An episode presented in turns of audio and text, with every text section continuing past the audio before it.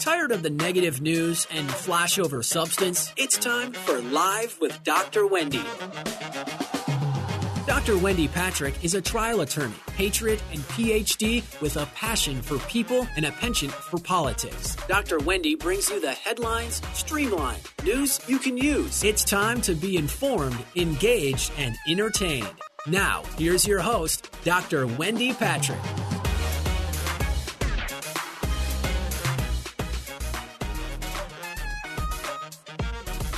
I am joined, as I always am, with my trusted co host, Larry Dersham, an estate planning and constitutional lawyer, and a great sounding board for some of the exciting issues that we talk about each week.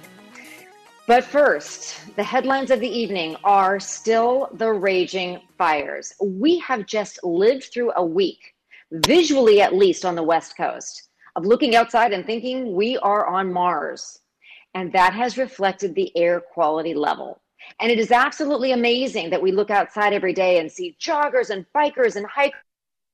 It is very important to install one of those apps, whether you like a weather bug or whether you have the iPhone, which actually tells you the air quality, whatever city you're in or whatever city you would like to go for a hike.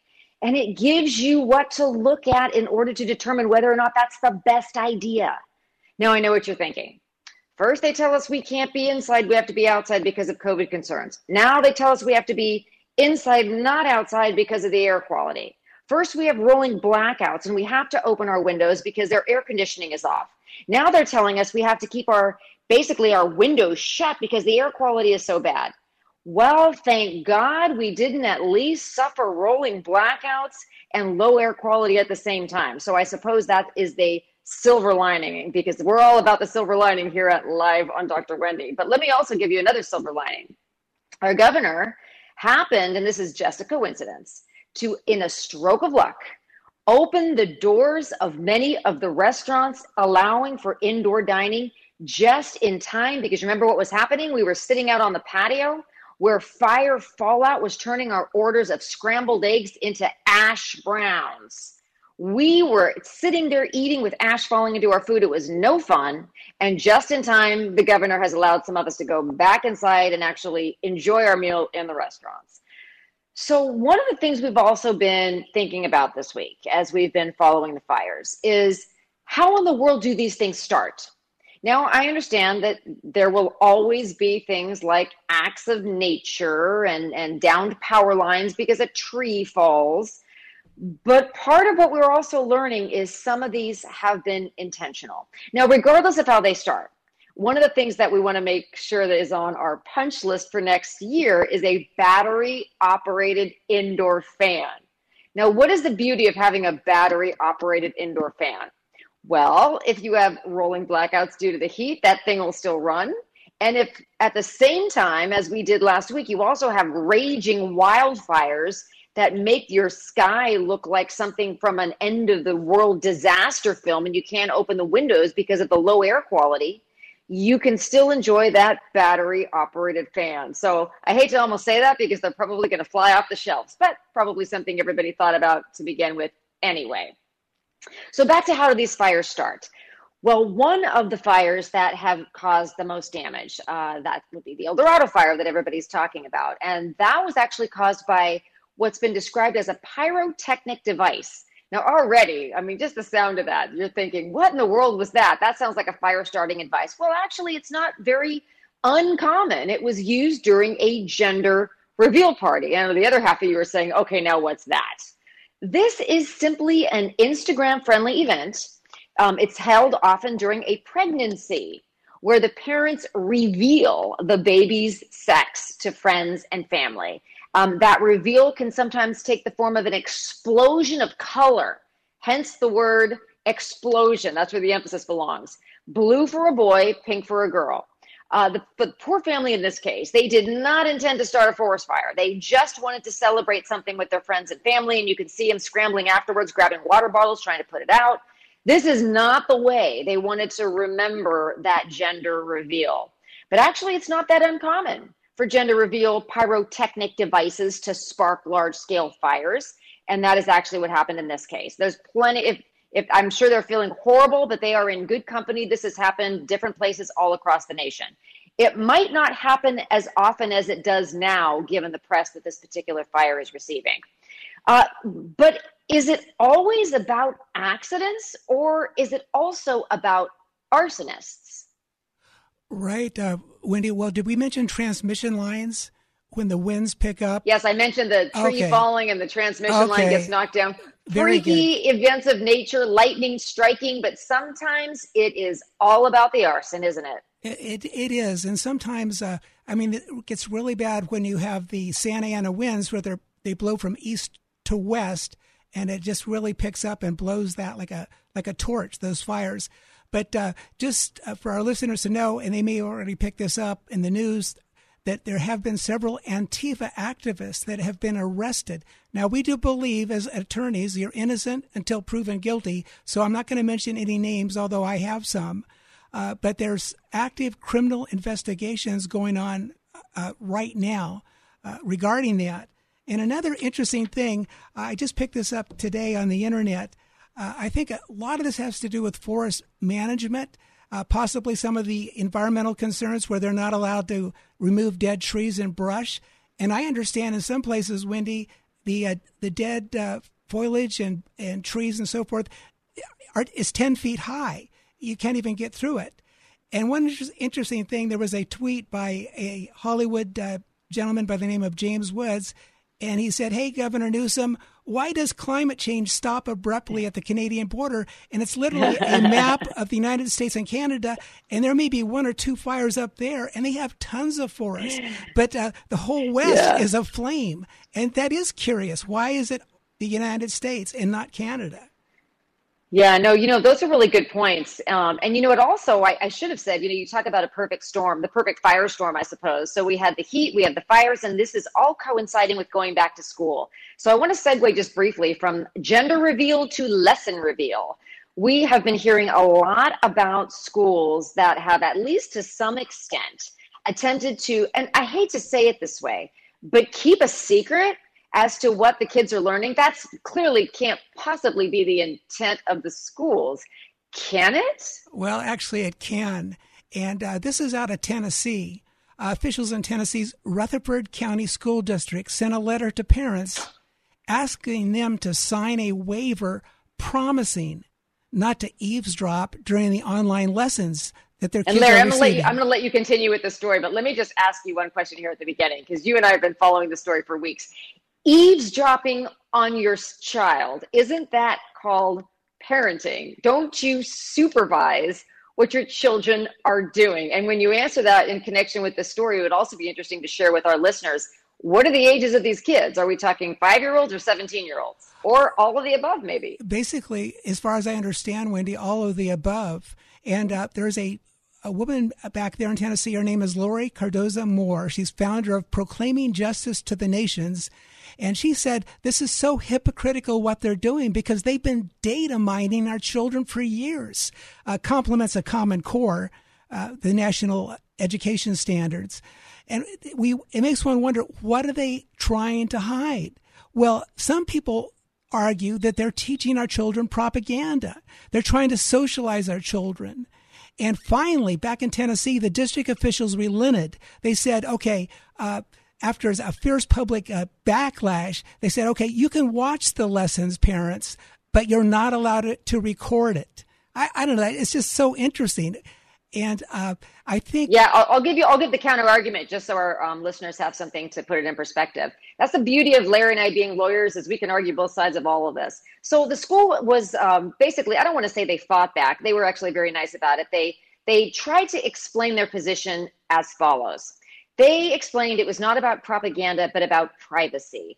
And they shared with the parents that there are many students that are uncomfortable being on camera and they're uncomfortable being seen and, and heard and listened to by other parents. They likened it to a parent wanting to sit in the back of the classroom to see what their kids are learning, which they said would be perfectly fine, versus stand at the front of the classroom with a camera filming the other students in the class. So those are the dueling narratives that have characterized this fight at the Tennessee school. And we'll just wrap it with this, you know, as Tennessee relented, given the concerns and given the very, very viable and righteous and understandable concerns being raised by the parents, they actually ended up saying, No, parents, we want you to be involved. Other school districts were watching very closely because I can tell you, I teach college at night, as you know.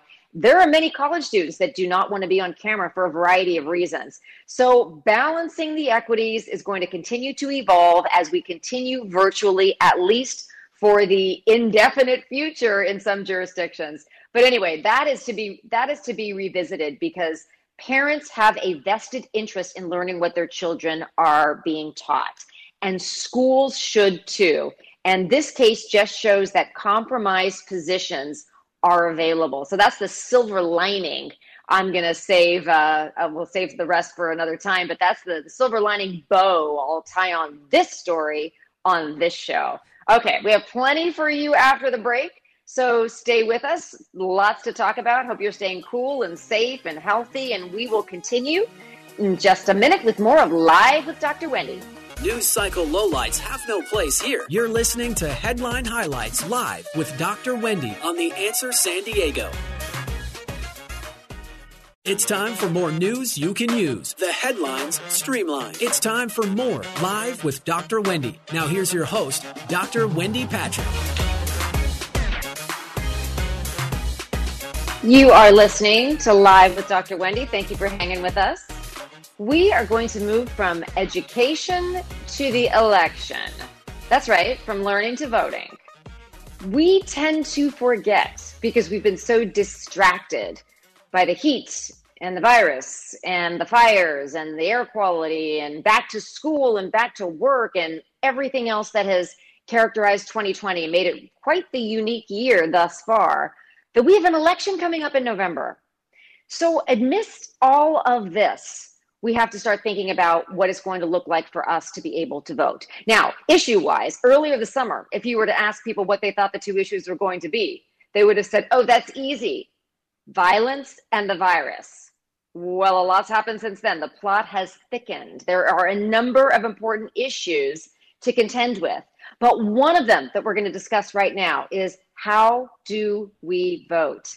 Thankfully, Larry, I understand we have a special guest tonight to help us understand our options. This, by the way, is someone I am used to socializing with in TV newsrooms before we go on the air. So it is actually a privilege to have him on our own show. Uh, Larry, who do we have?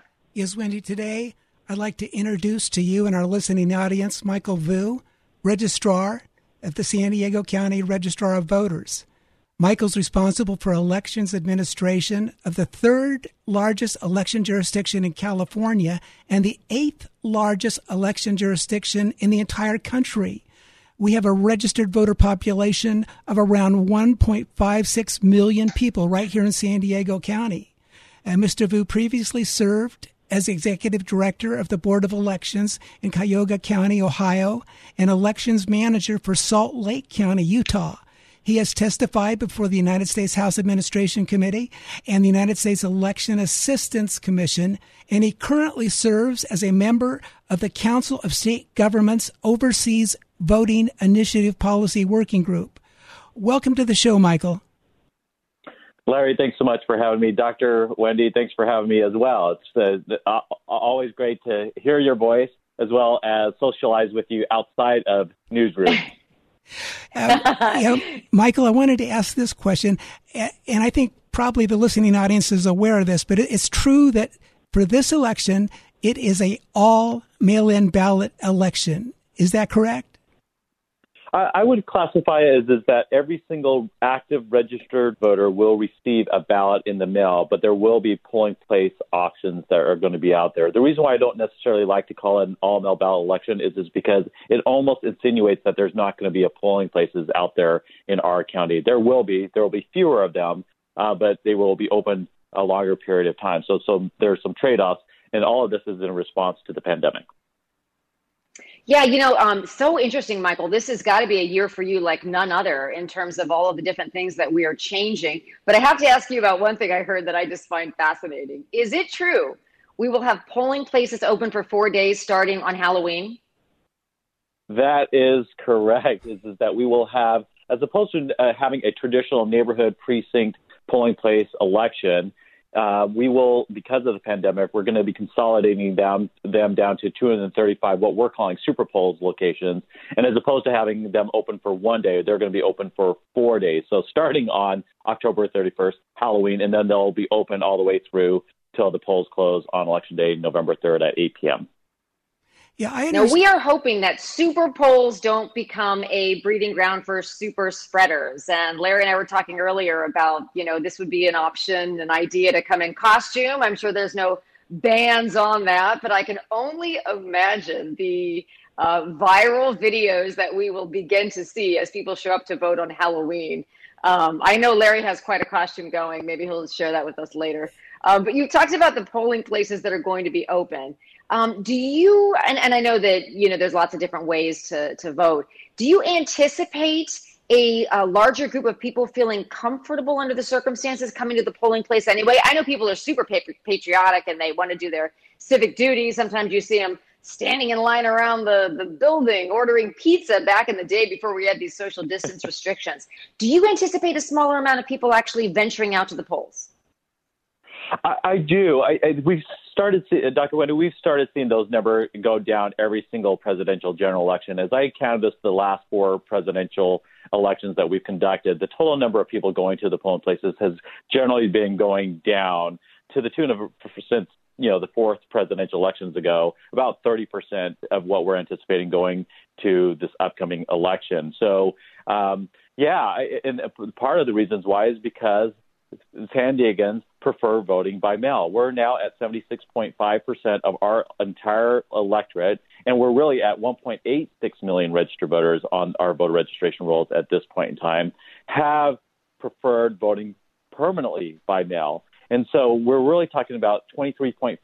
Now, that 23.5% of 1.86 million registered voters is still a big number. That's 457,000 registered voters that his only opportunity is going to the polling place if we were conducting an election where it was a traditional model and we weren't dealing with the pandemic. But because of the governor's executive order, where every single active registered voter is going to be receiving a mail ballot, the fact that we have a pandemic that's out there and the fact that we're highly encouraging voters to vote that mail ballot as a safer option to vote and to avoid spreading the virus that is out there is I do believe that will resonate with voters, and so fewer of them will go to a, polling place. Now, again, regardless, that number for us is still going to be a big number. We still anticipate there are going to be hundreds of thousands of voters going to a polling place for a number of reasons, whether it's because they need and want to vote at a polling place.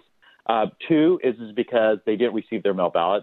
Three is because they made an error on their mail ballot, and so they need a replacement ballot to to vote.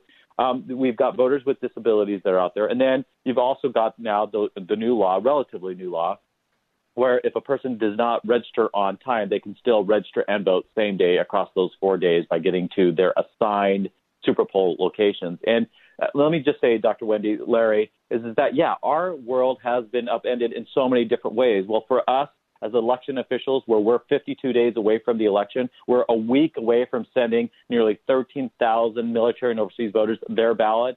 Uh, we're 23 days away from sending uh, and, and dropping 1.86 million mail ballots into the U.S. postal streams. Yeah, our office has been upended in terms of conducting this election. You do not turn the model of an election on its head like we're doing. Something that we're doing generally takes four to six years, maybe even eight to 10 years to do because you just don't pivot like that. Here, we're doing it in a four to six month period. And we would not be doing this if it was not for the pandemic itself and the concerns around to how to fundamentally conduct the election and do it successfully. So, Michael, uh, there's some people that don't feel comfortable dropping their mail-in ballots into the U.S. postal system will they be able to go to some of these polling places and drop off their mail-in ballot right there in a secure uh, pouch or, or cabinet, or even go to the registrar of voters office there in Kearny Mesa and drop off their mail-in ballot if they don't want to mail it in?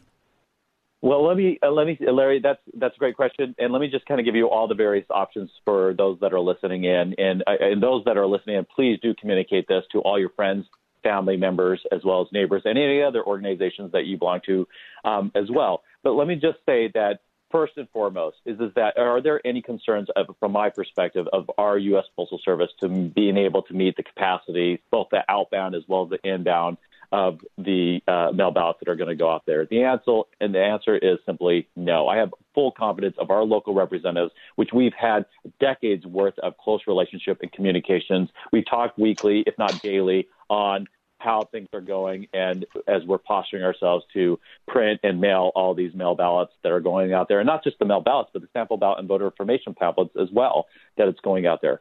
Uh, remember, these ballots are going to be prepaid postage envelope. A voter does not need to put a postage on there.